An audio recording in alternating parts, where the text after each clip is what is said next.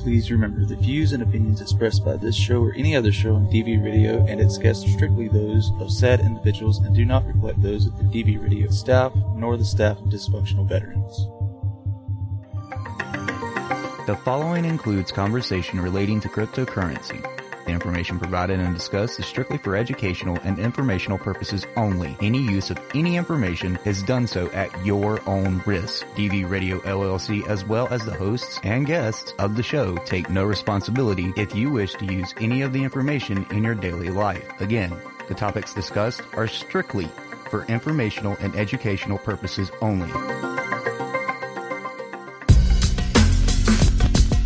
I am Chris, the CEO. My name is Paul. I'm the COO. I am Chris, aka Little Chris, the Chief Technical Officer. My name is Zach. I'm the Chief Marketing Officer, better known as the When Marketing Officer, because it never gets done, right? Of Affinity Innovations. Hour long show. We will talk about Affinity, crypto in general, DeFi, blockchain technology, technology, uh, and just talk about anything, whatever the hell we feel like talking about. Get to know us at a little more personal level. Babbling nonsense. Is there cursing rules or anything? No, you say whatever the fuck you want. I think they'd be more worried if you didn't curse. Love these guys. Show me the money. Hey, good morning, everybody. Welcome to Affinity Protocol, uh, WDVRDVRadio.net. And we are here on another fine Sunday morning. Morning, everybody. Paul, Chris, Zach. what up? What's up? Morning, morning. You still lame, Chris. What? I say you still lame. Lame? I feel lame. Lame duck? No? I mean, All at right. least, at least you know. It's gonna be like that. All right. Uh, feeling, man. I ain't gonna lie. I mean, you texted us hella late. I was like, oh, Chris ain't gonna make it to bed on time. nah, man. Yeah, but that's just, I'm, man, it's my usual bedtime. Five o'clock in the morning. Whenever. Nah, I think I text you at what, like two? I don't know, something like that. Something like that. I, I was still up too, so I can't say anything. Oh, man. Still fighting this cold, too. Still? Yeah, Damn, kid, you dying. I know. man. That shit stuck around for a while. And it wasn't even like bad, bad. It's just, it's just like a lingering head cold. You know, it just makes you feel fucking bloated. Yep. Sucks. Yep. That's why last night, like this whole weekend, you know, normally I have a few beers or whatever. I didn't have one this whole weekend. I was like, I'm not doing it 'cause that's what got me last weekend. So I just, uh, drank a whole lot of water last night. Oh, I know. I I would be happy to know I killed that whole gallon. Damn, that's that's a little bit. That's a little extra, man. I'm on, I'm not lying. I'm to try to do a little bit more water these days. So, uh, we'll see how that goes. Morning, Ray. Interesting. Yeah. Listen to be cranky, drinking nothing but water. Yep. Cranky old man snatching up kids' balls that land on my lawn, taking them in the house. Pause. No, it's mine now. What? Nothing, man. Mm. Shut up. Man, talk about lowering kids and shit. I said pause. Mortgages? What? Is that what you said? You about to pay off your car too, right? Didn't you say something about Yeah. Look at you. Yeah, my last payment next month. And then you're gonna get in an accident next month too. No, I don't say that. That's true though, because the van was paid off, and then that, that accident happened right afterwards. Nah, he gonna get caught in another ditch. No, I don't treat my Corolla like that. Just the minivan. I gotta ask my baby. Ah, so anyway, I finally sent my titles in, so maybe I'll actually get a, a Massachusetts fucking title soon. Wouldn't that be nice? Man, Massachusetts is fucking me because you know how like when you have a lien, basic the RMV sends the title over to the bank. Yeah. Yeah, they haven't sent it to USAA yet. You don't want to talk to me about title stuff, man. it's been like a month already. Trust, bro. You don't want to talk to me about title stuff. I'm going on two years right now. Two years of cars paid off, no titles. What the hell? Yeah. How'd you manage that one? So basically, I bought the me and my wife's cars. I bought them when I was stationed in Washington State, and uh, just the way that like the you know the lien holder like Chris is talking about works. Basically, they kind of they they messed something up, whether it was with the fact that they did like the electronic title or whatever it was. I don't know exactly what it was, but they they messed something up. So moved, you know, to Rhode Island and went to Massachusetts.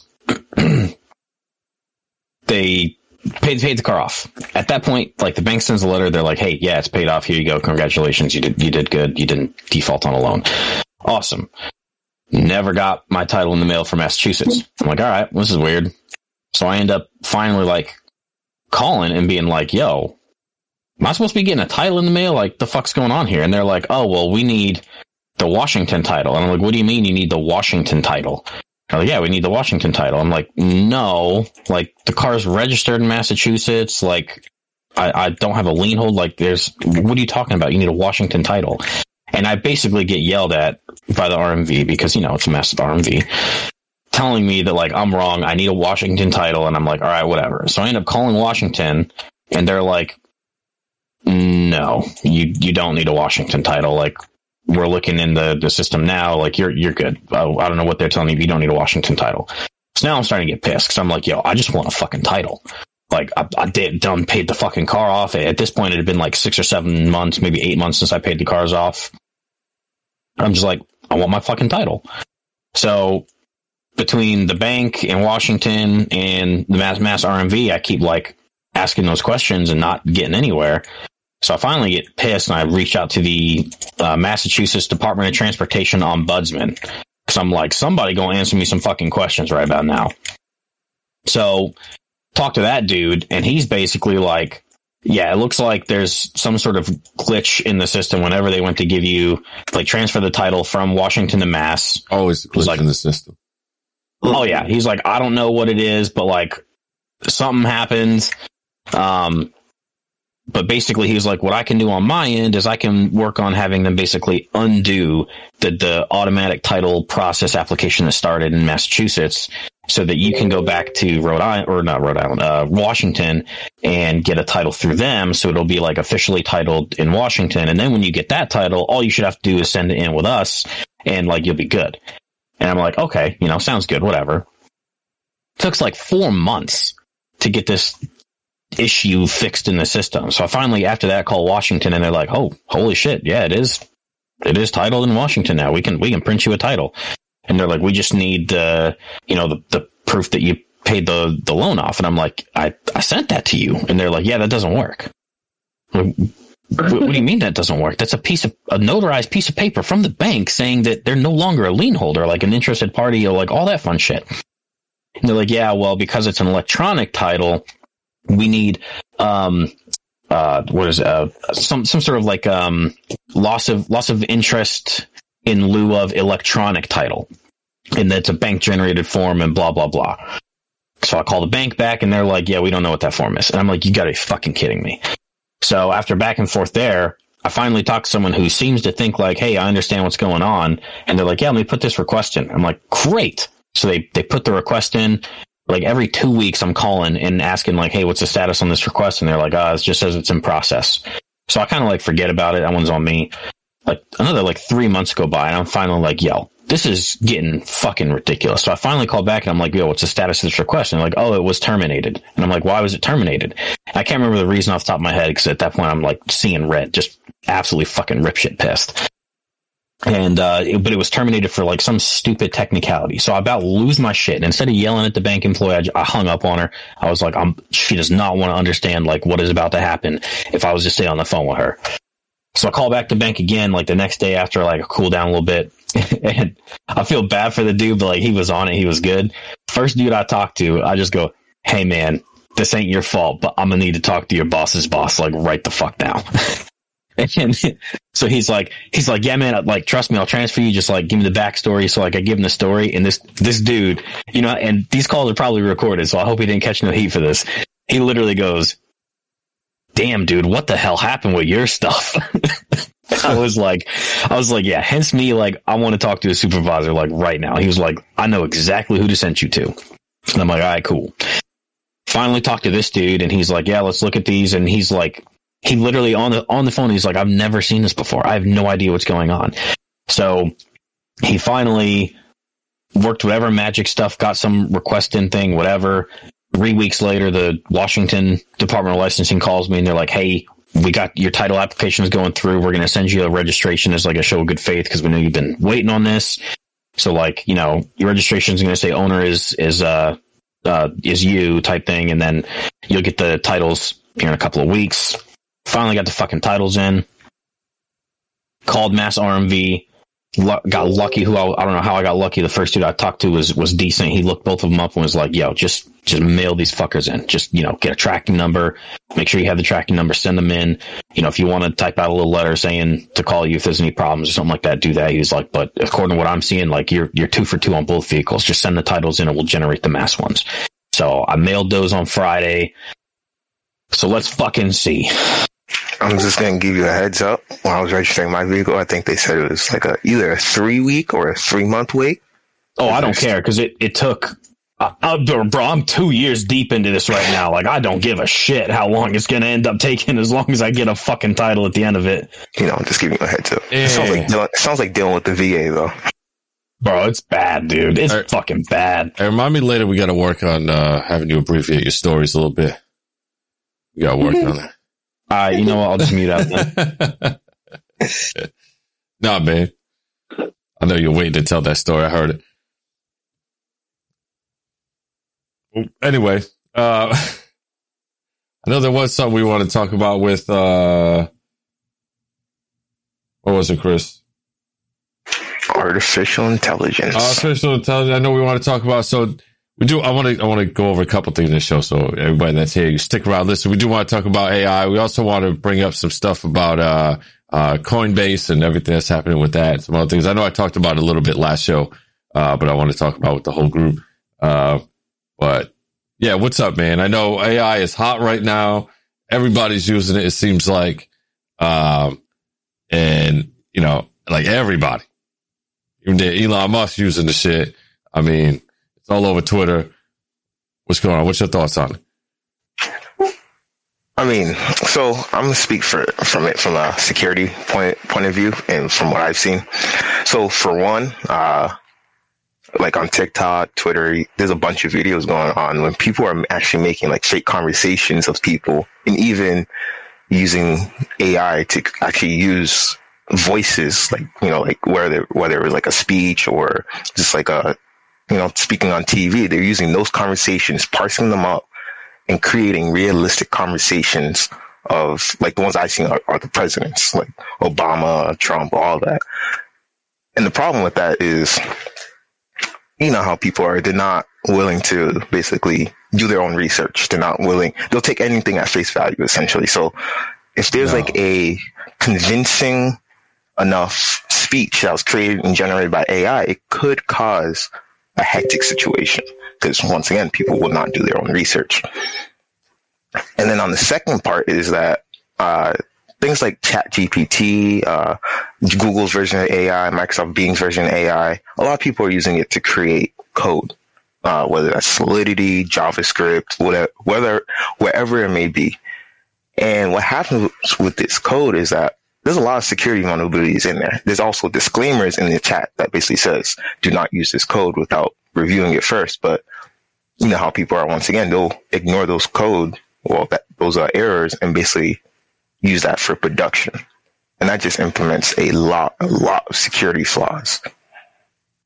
Oh yeah, yeah, I agree. I mean, think about last uh, last year and a half or so with the amount of maybe even like two years, uh, all, the amount of people that were just copy and pasting uh, code from other people and deploying it on whatever the hell, whatever network it is, and having no idea really what's behind that code.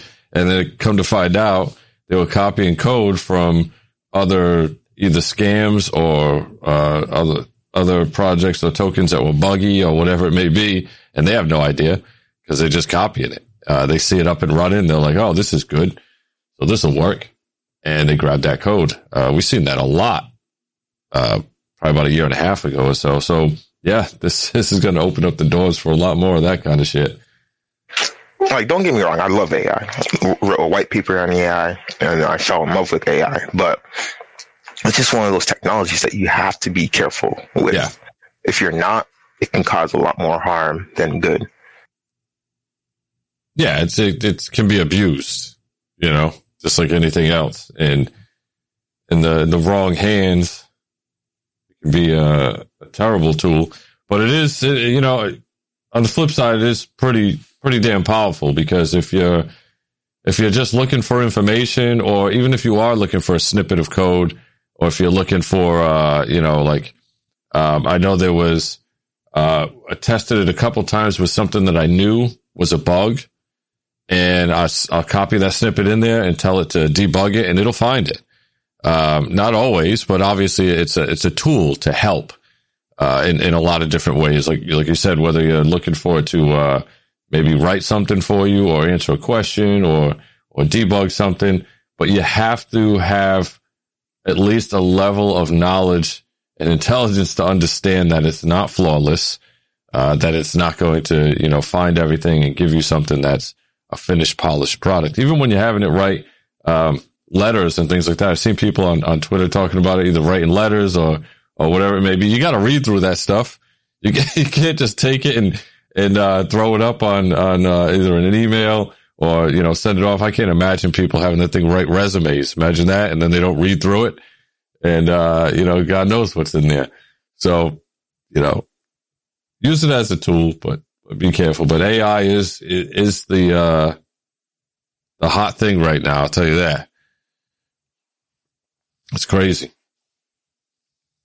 Yeah, I second that. So, like from marketing perspective, I've done my research on it, of course, because you know, just the um, you know never-ending. Uh, that's the word I'm looking for progressiveness, progressiveness of our space, and just I mean the world in general, right? I mean this this AI is not just for the crypto world; it's going to be used in a lot of industries, right? So, um, in a marketing perspective, it just kind of hits on what you just said there, where um, it replaces my job, but it also doesn't at the same time. Like you can't have a yes, a robot can spit you out a speech, but you still got to look it over, and it's not going to be personable as if I were to write it, right? It's going to be kind of robotic. Um, you know, of course, and I've looked at ChatGPT and stuff like that, and that's what I've found. Um, is that it's just very generalized statements about what you're trying to ask. Um, and it's just good at giving insight. It's not necessarily good at being personable. And at the end of the day, you still need people who are going to run a business. You still need people who are going to talk for the business and stuff like that. So, um, you know, there's certain jobs that end up being safe, but uh, there's, you know, something like a a content plan or you know even i mean technically you can have it create uh, like an email template in which that you can you know put out monthly. And of course you're going to look it over and stuff like that. But i mean shit that's going to save an email marketer hours. Oh yeah. Hours. Yeah, you know? absolutely. create a template change a few words make it a little personal and you're good to go. It take them freaking 10 minutes to do instead of an hour. So that's very interesting. Very very very interesting I mean, yeah, uh, AI itself, speaking on the helpfulness, is very used in the cybersecurity space. Like when you're doing logs, for example, nobody wants to review like logs that are created every second of a network. So using AI to basically use AI to basically pick out your most important, especially if there's like a cyber attack or whatever, instead of combing through those logs. I mean, there are people who are still paid for it just to look at logs, but what we may see is a lot of those jobs getting phased out in replacement for AI and then AI specific jobs being created, like people looking for developers who can code uh, AI specific uh, languages and stuff like that. Just like how we saw when automation became a thing, like uh, cars, for example. When cars were being used to be made, they were made by hand. Every single inch of them was made by hand. Now, if you go to like a Tesla factory or Ford factory, whatever it may be, unless you go into high end, uh, a lot of those are automated with robots. Of course. I mean, you know, robots themselves have been using, you know, have been evolving like that, you know, like you said, for factories and, and you know, building cars and, and building things for, uh, uh, computers and, and any, anything in, in the IT realm has been happening for quite a while. But yeah, it's evolving to the point where I think it's crazy where they, I, I forget who it was. I was talking, I think, I forget even who I was talking to, maybe Zach the other day about, uh, who was setting up a robot. Like they had a robot and then they had chat GPT going to the robot and they were like trying to see what it would be like if chat GPT was a physical object and how it would react. Oh, was it you? That's Yeah, crazy. And they had to take it offline because it got too inte- intellectually smart. Yeah, get out of here with that stuff. I don't want to deal with that. So I'm gonna give you a fun fact. When I was doing my uh, white paper on AI, machine learning, and deep learning, AI, all those aren't new. They've been around since like the 1950s, Oh yeah. which is completely insane. It, it blew my mind when I first found out that fact. Yeah. Yeah, it's, I think that screws us all up when we think about how long a lot of this shit has been around. Uh, just gets better, a lot better. Yeah, even computers. Computers been around even before the 1900s. Like the concept of computers, not what we use today, but the concept of computers has been around for quite a while. Yeah. I Had no electricity back then, man. Yeah, obviously it's not the same, but just the the concept of it. No, I'm just joking. You said, you said 1900s. before the 1900s. Yeah. yeah. Say we weren't in the 1900s that long ago, man. But people think like when they think of the first computers, that big machine that's in that was in a I guess you can call it a server room. That's basically just a bunch of cables that you're plugging in and out. But shit's been a long, been for a while.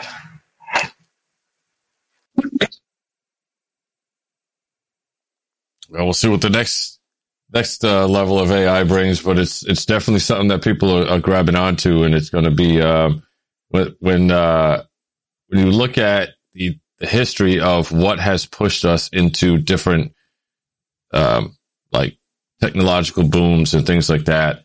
Uh, one thing that gets talked a lot about the current our current uh, generation is obviously blockchain technology and now AI. So those are the two things that are in the conversation as far as what is going to bring us into the next technological evolution. Um, and it's going to be interesting to see how that all plays out. I, I, I believe, yeah, those, those two are going to play a huge part. I just don't know exactly how right now, and, and we'll see how, uh, how it plays out. But going to be an interesting next decade, man. That's for sure. Yeah, it, will be. Uh, side note, it was a story, like a audio book I was reading. It was basically about AI. Uh, it was a planet that created AI to basically try to solve their problems. So like nobody was hungry, everybody had a job, you know, the things that common plague a society. Essentially, the, the AI got so smart, it enslaved all its people. What the hell? yep. so that that is a worry that people do have. Like, will the AI ever become so smart that it tries to overtake human society? Yeah, we all seen Terminator. You can't fool me. Like even before AI became popular, when uh, when the when it first started like hitting its stride, its technological stride in the in the 2000s, 2000 2010s, a lot of people were referencing uh, Skynet. Yeah. Well, you remember, uh, you, you guys might not have seen it because it's a really old movie, but you see War Games? Nah. Oh man, you gotta watch it. It's a, it's an old eighties movie, but it kid basically gets social engineered by an AI game. Uh, it's it's called War Games, and he thinks he's playing a game, but he's literally causing a thermonuclear war across the globe while he thinks shit. he's playing a video game. Yeah, it's pretty cool, classic. Uh, but you know, yeah, he's basically being social engineered by AI because the game keeps you know wanting him to play and you know tricking him into thinking whatever. Uh, yeah, check it out. Check it out. Definitely got to watch it. But it is an 80s film, so you got to take all the jankiness and shit with it.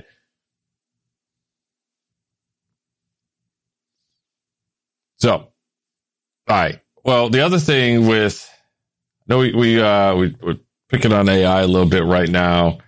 Uh, last week I talked a little bit about it, but because we were going over the the BUSD thing and and uh, USDC and everything else that's going on with SEC and all the other acronyms that I can think of and spit out right now. Uh, so one one thing that got pushed heavily in the news because of that is uh, Coinbase, and there's a lot that you can dive into with with Coinbase. Um, they are a a large company that is traded on the stock markets. You can you can get their stock on the New York Stock Exchange. They are their assets are actually insured by FDIC, which is a, a banking um, regulator. So you know, obviously, you know, FDIC F is for federal. So you got to think that the federal government has their hands in some things there. Uh, there's a lot to dive into, and and there's a lot of speculation as well, and we're going to see how everything plays out. But um, it is kind of odd that you know the last six months or so, maybe a little less, but uh, yeah, Binance being attacked through the whole FTX debacle, and you know they are a company that's where, where's I know where's their headquarters. I know uh, CZ lives in Canada, and they obviously have he's from China originally, so his ties back to China. But I know the company is based out of where is it? It's like Barbados or something. Yeah, it's one. It's not the Virgin Islands. Uh, it's one of those uh, Caribbean islands. Yeah, so you know, obviously they're not a U.S. company. That's that's the the bottom line there. And and Coinbase is, FTX was. Uh, so what's really going on behind the scenes there? Obviously, we all don't know, but we can we can kind of speculate a little bit on it and, and discuss that. But uh, there was news that came out that said uh, Coinbase is kind of the ones that went to the SEC and told them about BUSD and had you know told them they should look into them because they look like a security and um, and then they refused to comment on it when they were asked if they actually did do that. So you know, is Coinbase going to become? And I don't mean this in a negative way as far as are they going to take everybody's money and collapse, uh, but are they going to become the favorite? of the U.S. government, sort of like FTX was, and a lot of other people. Okay, I'm back. What do you think? What'd you say? Say it again. Sorry, I literally had to grab my coffee. Yes, what you said again? Oh man, I- I'm not repeating all that. No, Okay, I was even talking about Coinbase. Just talking about Coinbase as far as what are you, what are your thoughts as are they being kind of groomed and and set up, or are they like you know what I mean by either people that want to make money off them, same way they did with FTX, right? There was a lot of people that really kind of just jumped on that, promoted it, invested in it, knowing that they were going to make a whole lot of money without really knowing a whole lot about the company itself. Now, Coinbase has been out for a while and they are publicly traded. There is a lot more data and information and history there, uh, which in my mind, obviously it, it, it they feel and, and seem on the surface like a much safer play than FTX. They seem to have their shit together.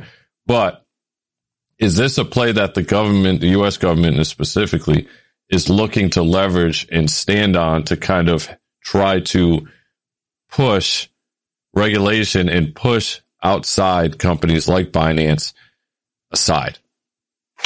You say, oh, sorry, I was going to make a joke. I was going say, you say full time traded about Coinbase. I say full time dumped. I was going to say his favorite person investing in FTX, Tom Brady. Oh man, don't go there. Hell yeah, that's my boy. That's my boy. He can have his money.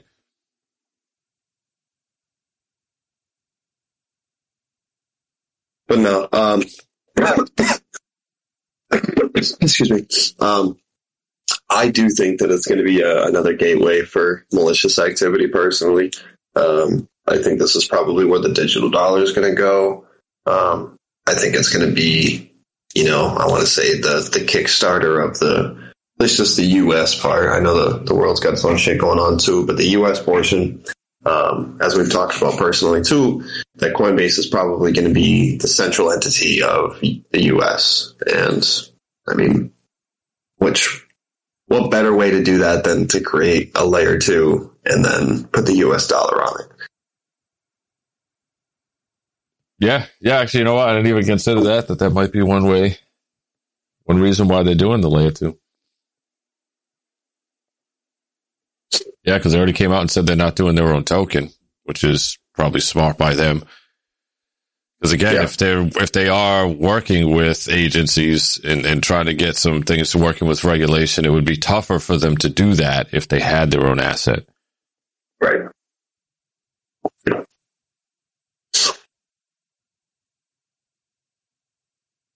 What was you going to say, Chris? I wasn't gonna say anything. I already said what I was gonna say. Oh, No, nah, man, you and Zach were doing talk at the same time. I thought you had something to say. No, I just said your favorite person, Tom Brady, invested in ah, FTX. Oh man. All right, that guy sucks. Let's get that out of the way. Yeah. Uh, but all I'm going to say is anytime we see the government stick, well, I should say the U.S. government stick its hand into something, it's usually something that's going to benefit the U.S. government. Oh, absolutely.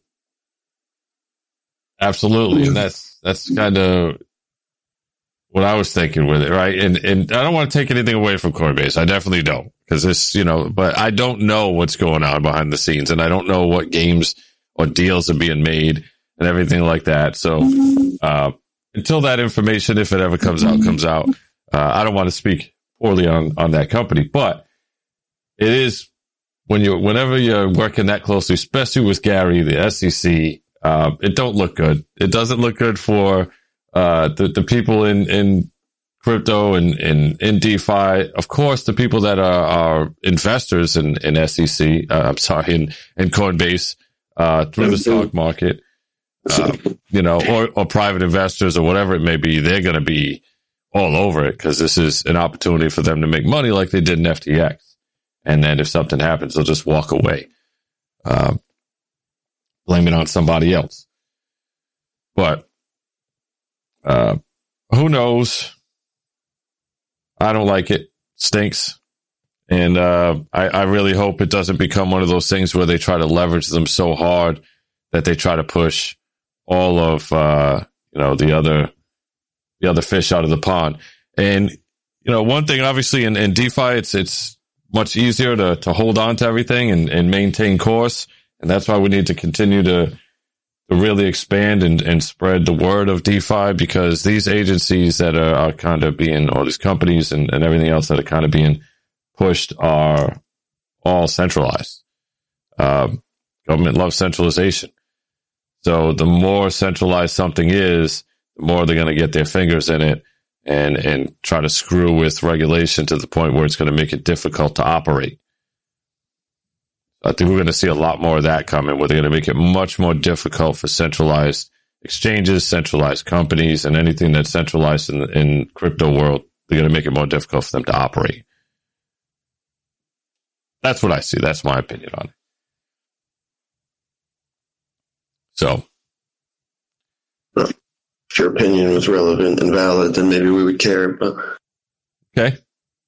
Okay. Maybe I'll do like Paul and mute out.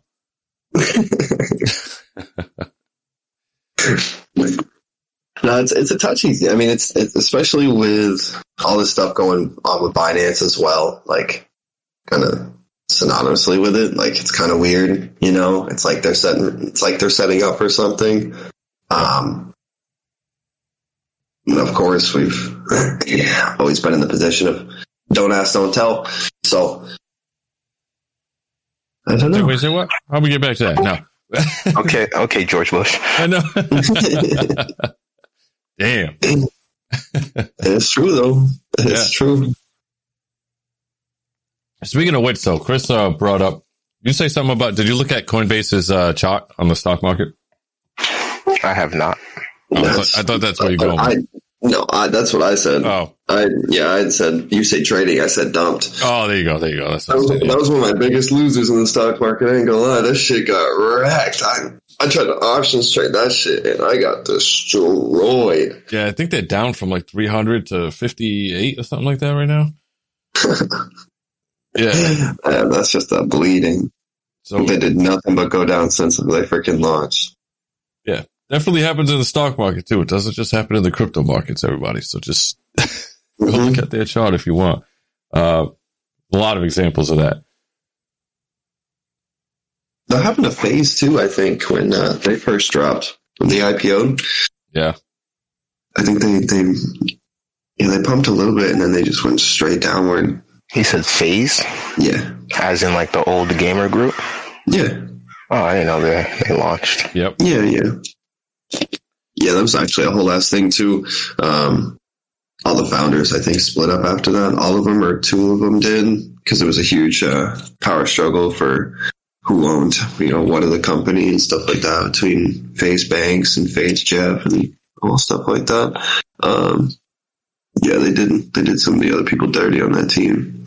Brought in outside companies. These outside companies basically said, "You guys got an IPO. That's going to do you better." Blah blah blah blah blah blah blah. They IPO'd, ended up having way more of the company than they, they thought. Stuff like that. Yeah, they fucked them over pretty good. This was the first uh, first gaming company to IPO though.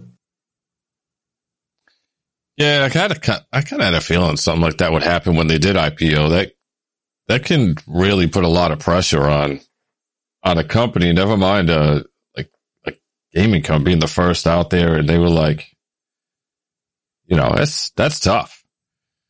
Oh yeah, You know, for sure. Going public puts a lot of pressure on them, and we could correlate that to even just being in the in the DeFi market with an asset, because you know, although it's drastically different, one's a security, one's not. One one is uh, ownership in the company, the other one is uh, ownership in products and in in um, assets. But the mindset is very very similar to the to the individuals that are uh, putting their money up and putting trust in in those companies and the projects. So it, it is a lot of pressure. We can attest to that, and anybody else that uh, that has a, uh, a token asset or any kind of asset uh, in crypto can also relate to that as well. Um, it might, it could be more so in the, in the crypto market. The difference being is the scale is obviously a lot different. When you're in the, the stock market, you're dealing with uh, potentially millions and millions of, of investors and and obviously all the regulation, everything that goes on with that as well. Uh, but the the fact that you still have to uh, maintain as much, or you should maintain as much transparency, as much um, openness and communication with people that are part of your, um, you know, investment or holders, or, or however you want to state it. It's very, very similar to the amount of pressure that's put on on a company. Now, with with companies that are, are public on the stock market, you know, they're the the holders of those securities are part owners of that company, so they're they're looking for a return on their investment. They want to see transparency. They have to report because now it's a public company. They have to report all their financials publicly. They have to have public meetings, allow shareholders in, all of that stuff. Uh, now, what happens in DeFi is so, a lot of people feel that that should be the same way, but it's not. Again, because the token is is an asset. It is not a security, and we never want to make it a security. Therefore, you, it's not ownership of the company, meaning as much as we are transparent and we like to be transparent, it's not required. So other projects and, and, and companies out there, uh, can maintain whatever level of privacy they want with their financials, with, uh, whatever they're doing behind the scenes and just give you whatever information that they want to put out there. And there's really not a whole lot you can do about that. Uh, so as you're going through these and looking at what's going on, just remember that. And we do it because it's important. We feel it's important, but not everybody shares that same mindset.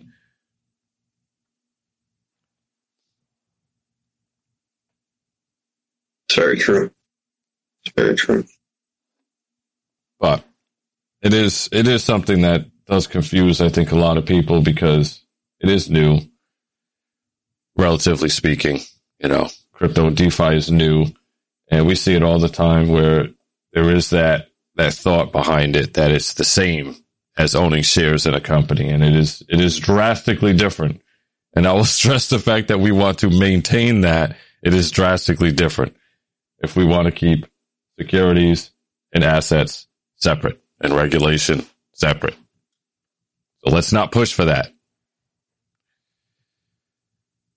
See anybody pushing for any any kind of anything like that. If you want to, you gotta you gotta put more pressure on the individual and the individuals running the companies to just be a little bit more transparent with what they're doing. But you cannot force them to.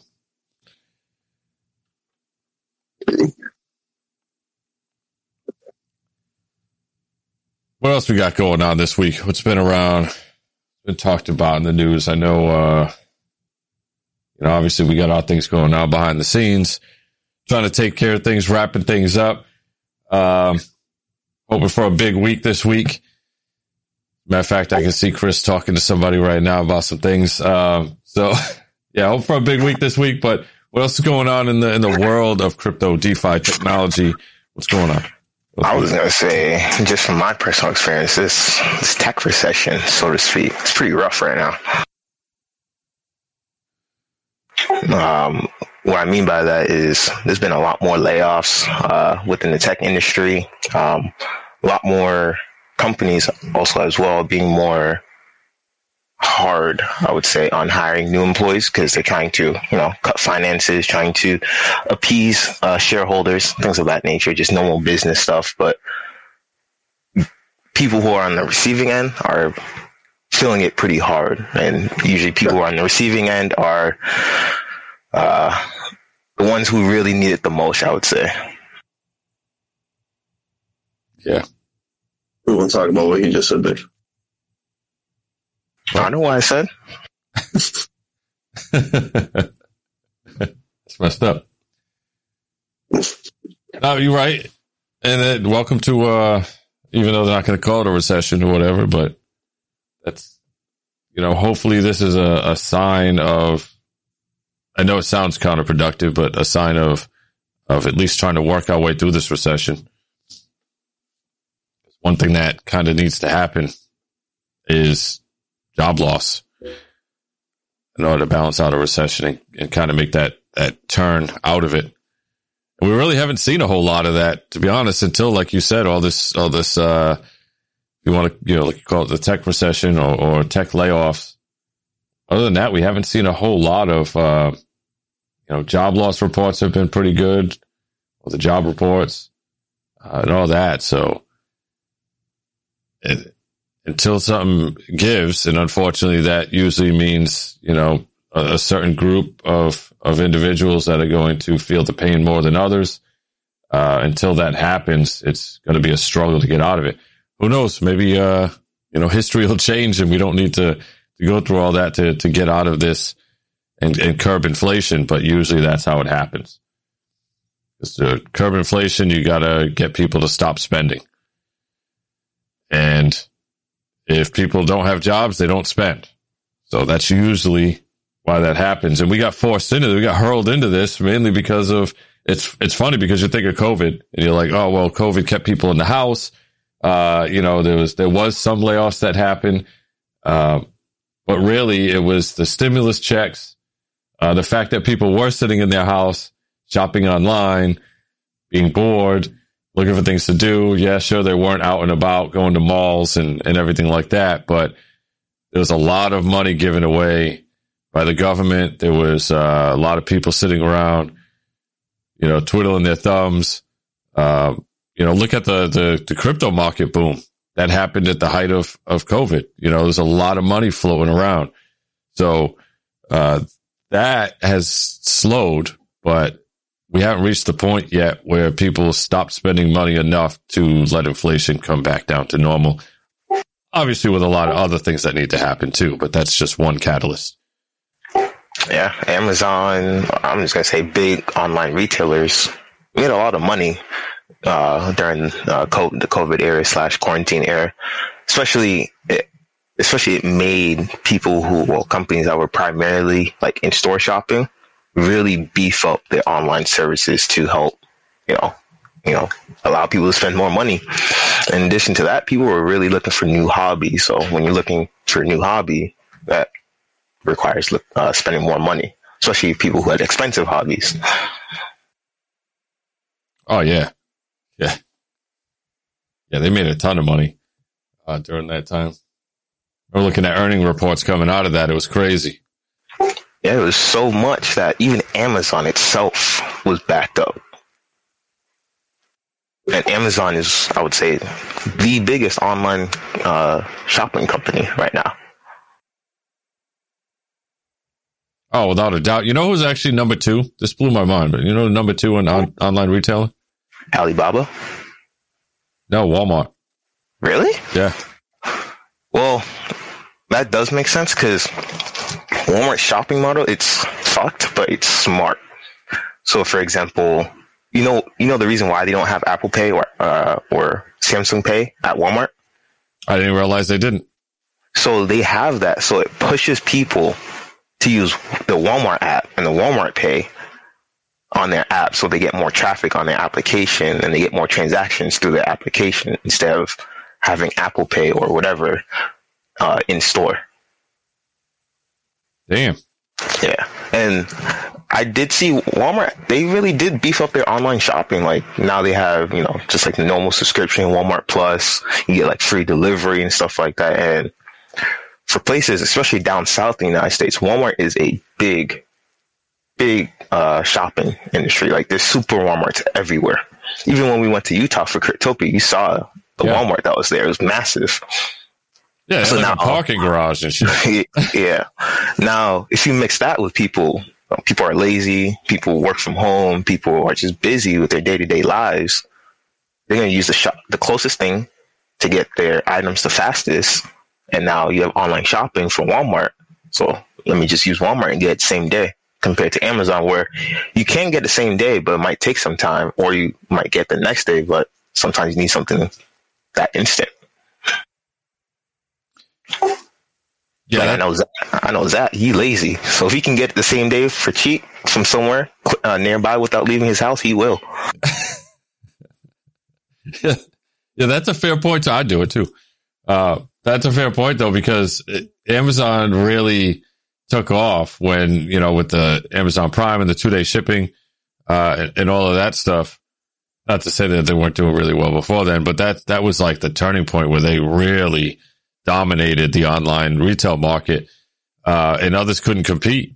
You know, they didn't have the leverage to get things out that quick and get the delivery times and everything else. Uh, but now you're right with, um, uh, like Walmart doing same day, if not uh, a day or two, just like, like Amazon. Uh, I know Target does it. Um, you know, and then you got online, you got in-store pickup, right? So I, I've done it a few times with stores like Best Buy where I just order it online. They have it at the service desk. I just go in there and pick it up. So I, I immediately, I don't have to go to a store now and browse around and hope they have what I'm looking for just to find out that they don't have the shit in stock. I can just go right on the app or on their website, find it, buy it, and then just go pick it up. And I know it's going to be there. So yeah, that's, that takes a lot away from them. Not only that, but I know all of you have probably experienced the same thing that I've experienced where it, it seems like gone are the days where you're actually getting shit in two days anymore from Amazon. They say it's going to be in two days. I rarely get anything. It might be 50 50 where my stuff actually comes in in two days, or it's even when I go to check out, it even says it's going to be here in two days. Uh, you know, Oh, man, Amazon just hates you. If I like, sometimes I'll get delays. Don't get me wrong, but if it says it's going to be here between ten and three, it's usually here by ten and three. Ah, like I ordered a package. I ordered a package at four a.m. this morning, four or five a.m. this morning. So it was going to get here at ten to three. It got here at nine fifty. Damn. Yeah. Now my mine's always getting delayed. Or if I go to buy something, it's it'll say Amazon, it'll say Prime, right? And I'll look at it, it'll be like it'll be here in four days. Like what happened to Prime being two days? Yeah, I, I do hate when it does that. um, another big thing that really picked up during COVID is Instacart and then Shipt. Um, because what you see at Target, Target doesn't have its own delivery service. It's using uh, Shipt in order for that to do that. Uh, Best Buy, when you're doing uh, delivery, like home delivery, they're not using their own delivery. It's using Roadie. Um, those Oh, are really? yeah, those are big services that picked up during COVID because you know you couldn't, people weren't leaving their homes and stuff like that. Um, so those are some big industries. Well, I want to say industry. It's within the same, but some big companies that really, really increased their revenue recently. Like when I worked at Best Buy, because I worked at Best Buy between I got up from out, from the military and picking up the defense contractor, and that was peak COVID essentially. When I was doing those, uh, like making the orders, packing, packaging the orders for the people, uh, Roadie, and you wouldn't believe the amount of people, Roadie or Shipt, and you wouldn't believe the amount of orders that actually came through for that. It was insane. And then with the store pickup you were talking about, I worked in the the bay uh, that like gave out the orders for store pickup. Our bay was always packed, and we weren't even a big store. Like we were, you know how Best Buy they have the classifications of the stores and whatnot. We were like the second classification. Braintree being like the biggest, and still a lot. Like those line, that line was absurd usually. Yeah, so easy. So easy. I forget what I bought. I did that recently too. I bought something there. And uh yeah, I just went down there, picked it up and you know. Sometimes I like walking around browsing the store, but yeah, usually when I'm at when I'm at a store, I'm the type of person I'm there for a reason. I have a certain list in my head that I'm like, I'm going here for this, and I just go in there, get it, and get out. Yeah, I'm the same way. I, I hate dilly dallying in a store. Yeah. Every once in a while, I don't mind browsing around, walking around, but usually Yeah, I hate it. I can't stand it. The only thing, actually, I won't say the only thing, but the main thing I know I would browse is Magnolia at Best Buy. And for those people who don't know what Magnolia is, it's basically the high end TV and sound system section of Best Buy. Some stores have it, some stores don't. Yeah. But when you walk in there, oh my God, it is absolutely beautiful. I can't afford it, but it's good to look at. yeah, they got one at the store down here too. I've been around there and looked at it. Oh, I know what you're talking about. The room, the room that you walk into. Yeah, and it's just, it's, just- Yeah. it's usually uh, like dark in there and all that. hmm Yeah, it's I love it. Funny, that's that's one aspect of of my house and my life that I really never never put a lot of a lot of attention into is like TVs and and sound systems and all that. Like I have a Oh, TV man. on the wall. I got a TV on the wall. Like Oh man, I have a I bought an OLED TV because my other TV broke. It, it hurt my wallet, but I don't think I can ever go back to like a normal ultra high definition TV or like a QLED TV, whatever. Because OLED just looks absolutely beautiful. Yeah, I got one on Black Friday. Uh, I had the same one for a while, a few years, like a while, while. And then this past Black Friday, I finally upgraded. I got a 55 inch Samsung for oh, I don't know, Like, like Chris, 800 bucks. You ever- you ever go into somebody's house and you're watching their TV and like, you know, why does this TV look super realistic? Like, it's just super fluid and everything. I suppose. That's basically what OLED is. Like when you watch it for the first time, it's literally like watching or playing actually a 60 FPS game for the first time. Okay. It's just 60. well, 60. because 60. 60 between 60 and less is where you experience the most difference. Yes, you'll experience a difference between like 60 and 144, uh, but it's not as significant between let's say like 24 FPS and 60 FPS. Very true. It's just it's just a whole nother realm. And then when you get into sound, sound itself is another expensive hobby. Like when you start getting to the good high end headphones, not I'm not talking about Bose or Sony or anything like that, but I'm talking about like Sennheiser and other brands like that. Expensive. Like those things are fucking expensive. Being an audiophile is an expensive hobby. I'm not one. I just know from Reddit and uh, YouTube reviews Yep. it's like yeah if you if you if you're a computer computer enthusiast mixed with an audiophile and whatever else Yeah, you're broke. you, you're broke like i'm into cars and computers i'm broke i can't be an audiophile I don't really, I don't really have anything other than like computers and I like to play golf, but I don't play as often as, as I'd like to. But, um, yeah, I don't really have like an expensive hobby. I I don't. Want to be broke, play magic. I got you. you want to be Brooklyn Magic? I sign sign you up real quick. My my expensive hobby is, is my family. Let me give you an example of how expensive uh, being a car enthusiast is. So the a cable, just a simple cable. It's like an OBD2 port to a USB cable. That cable costs almost two hundred dollars Wait, just for the cable? just for the cable. Damn. Yes. Well, of course, I'm not paying two hundred dollars. I found it for cheaper on Facebook Marketplace, but um, that's how much that cable is. Just for an OBD2 to a USB 2 cable. I mean USB cable. It's, it's absurd. Damn. Yeah. Yeah, no thanks. Yeah, I never really had an ear or an eye for that kind of stuff. Like, I, perfect example the TV I got upstairs in my living room was an LG TV I bought when. Uh, you remember when 3D TVs were a thing? Yeah. Don't Yeah, tell me you have a 3D. TV. I do. Oh my god, gross. I do. gross. I remember when they first came out, I wanted one, and I just started looking at it more and like doing more research. Just it's trash. Uh, they actually worked really well. Have you you- like have you used one? No, And I will not. the 3D feature on it worked really well, but again, I got sucked into the 3D TV kind of hype after I seen it, and then we only used that feature like four times. Don't you need like special glasses for it too, like specifically made for the TV? Yeah, but the one so that's why I went with the the LG one that I bought because the glasses that were um for that one didn't require power. Like a lot of them required like you had to charge the glasses and they had actually power in them. These didn't. They were just standalone glasses that just you know, you could you could actually buy them online if you wanted to fairly cheap. So, and they weren't heavy and shit like that. So I went with that one and they actually, it worked really well. But the problem was the, the movie industry really never caught on with the in-home 3D stuff. You, when you went to go look for movies, there weren't a whole lot of them.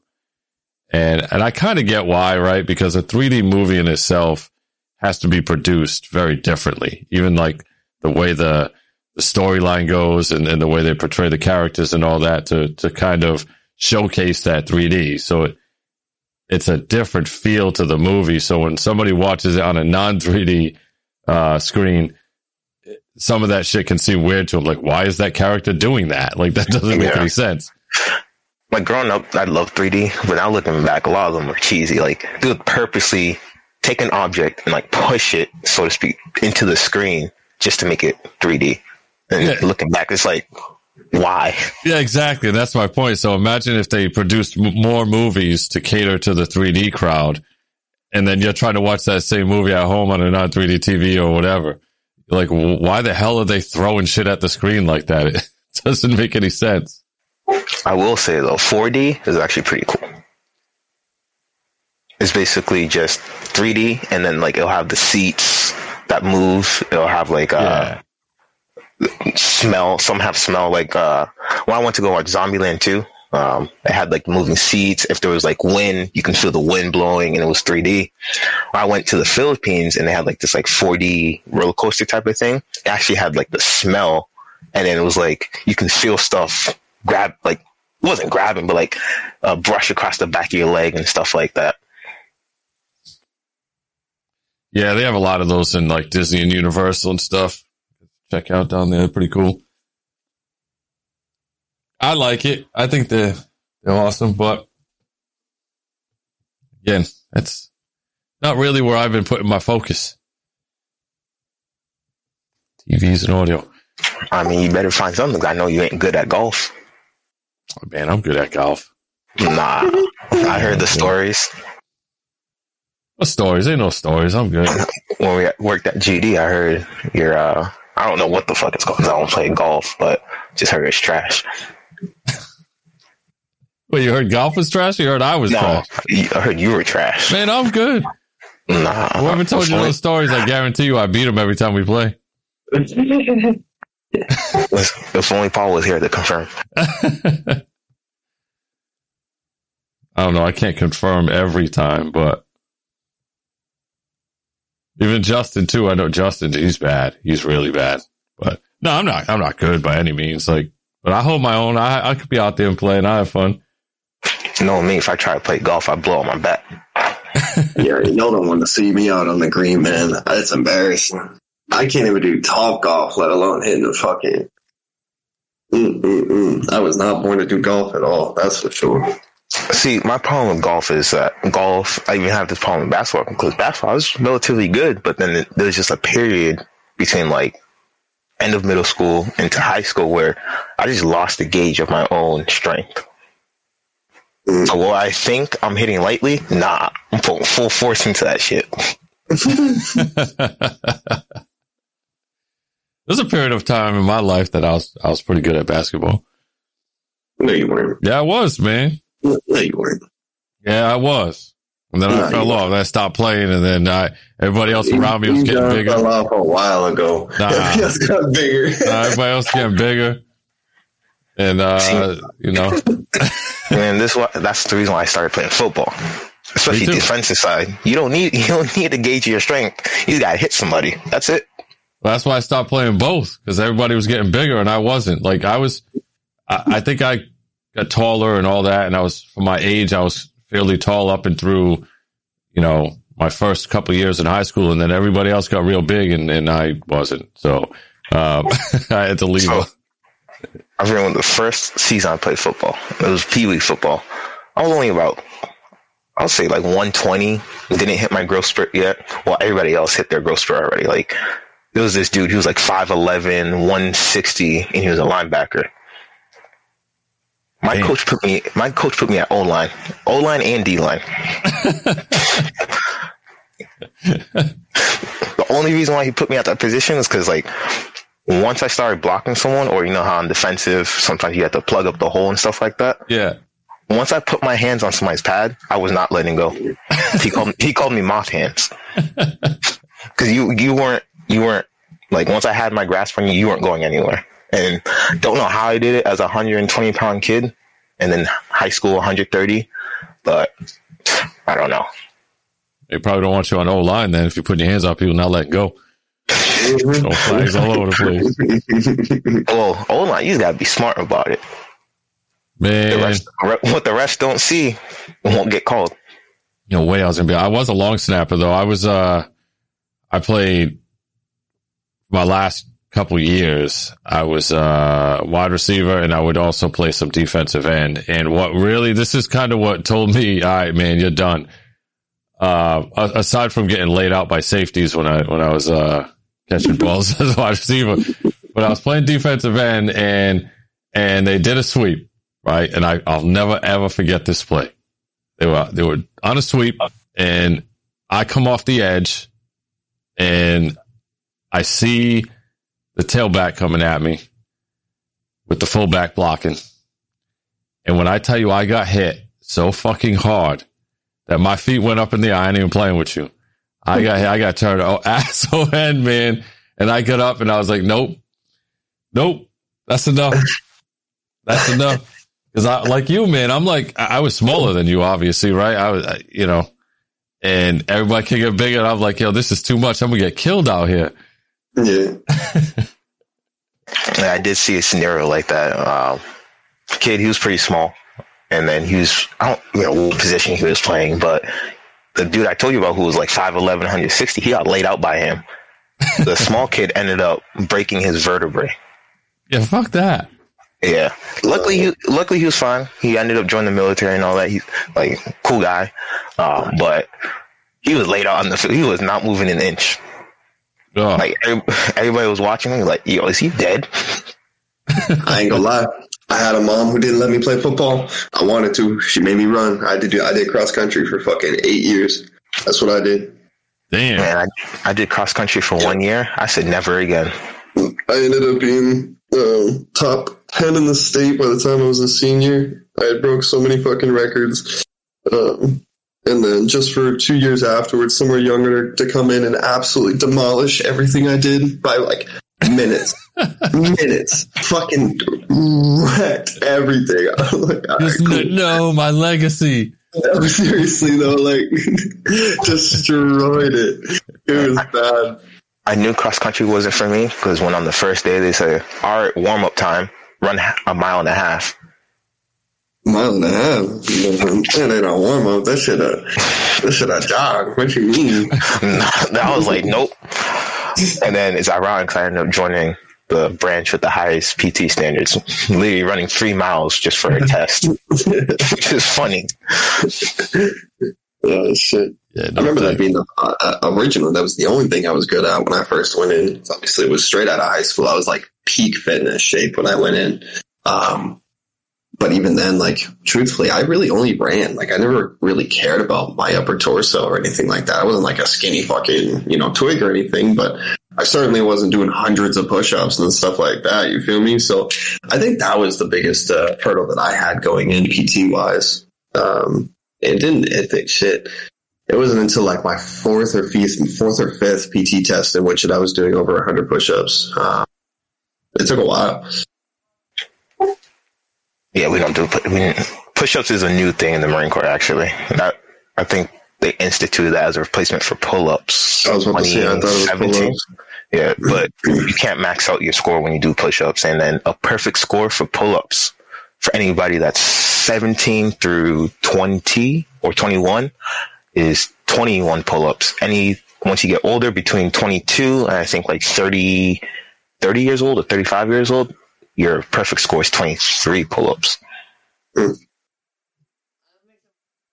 shit. Yeah, ours was uh, push-ups, sit-ups, and a mile, or not mile run, fucking two mile run. Oh man, a mile is Air Force, Facts. and you can walk that shit too. Straight up. All right. Well, it's that time, guys. Yeah. We're talking. We want to hear about the military stuff. Uh, anyway, before we end this week's Affinity Protocol, I'll make sure anybody got anything else they want to add to close it out. Ah, it's pretty eventful. A lot of a lot of information thrown around today. I'm I'm happy with uh, today's show. Hope everybody enjoyed uh, listening. What you got, Zach, Paul, Chris, whoever wants to add last minute thoughts to today's close it out. Nothing, man. I just hope everybody has a good weekend. We're getting snow over this way again, so looks like I ain't doing shit today. Uh, Oh, I gotta check the bill Sucks. on that. Yeah, we just got snow yesterday. Yeah. it's supposed to snow for the next few hours over here, so I probably won't do anything. Go shovel later. We got that uh that fight tonight. That fucking Jake Paul Tommy Fury fight tonight. So eh, I don't know. We might watch that. I'd like to see Jake Paul get his ass knocked out for once. That shit would. Yeah, I be would. gold, I. I watched the highlights later ah, on. I'm waiting for it, dude. I said, nah, I got you. I'll send you a website. Watch that shit. I got you, fool. All right, cool, cool. I'll stream it on the PC. All right. Well, in that case, nobody else? Nobody else got anything? Nothing else for me except for people who are going to be in that winter storm. Supposedly, that's supposed to be pretty rough on the East Coast. Stay safe. If you don't got to drive, don't drive. Make sure to salt your driveway if you can. And once again, be careful. Basically, what Chris is saying is if anybody's not going to be around that storm, then he doesn't care if you're going to be safe. Yep, basically. That's, That's what I heard. heard. nah, I'm playing. But uh, anyway, thanks everybody for coming out. Thank you to uh, to, to Bo and everybody at TV Radio uh, for hosting this podcast once again. Uh, we look forward to uh, Friday and next next Sunday. Well, not this. Yeah, next two weeks. Two weeks from now. Not sure how to communicate that. Uh, two weeks from now, every two weeks, uh, Affinity Protocol right here on uh, WDVRDVRadio.net and also on Twitch. At some point, we will start getting this live on uh, YouTube as well. So until then, uh, we'll we'll see you all around, and thanks for coming by. Appreciate it. Hit us up on Facebook and Twitter.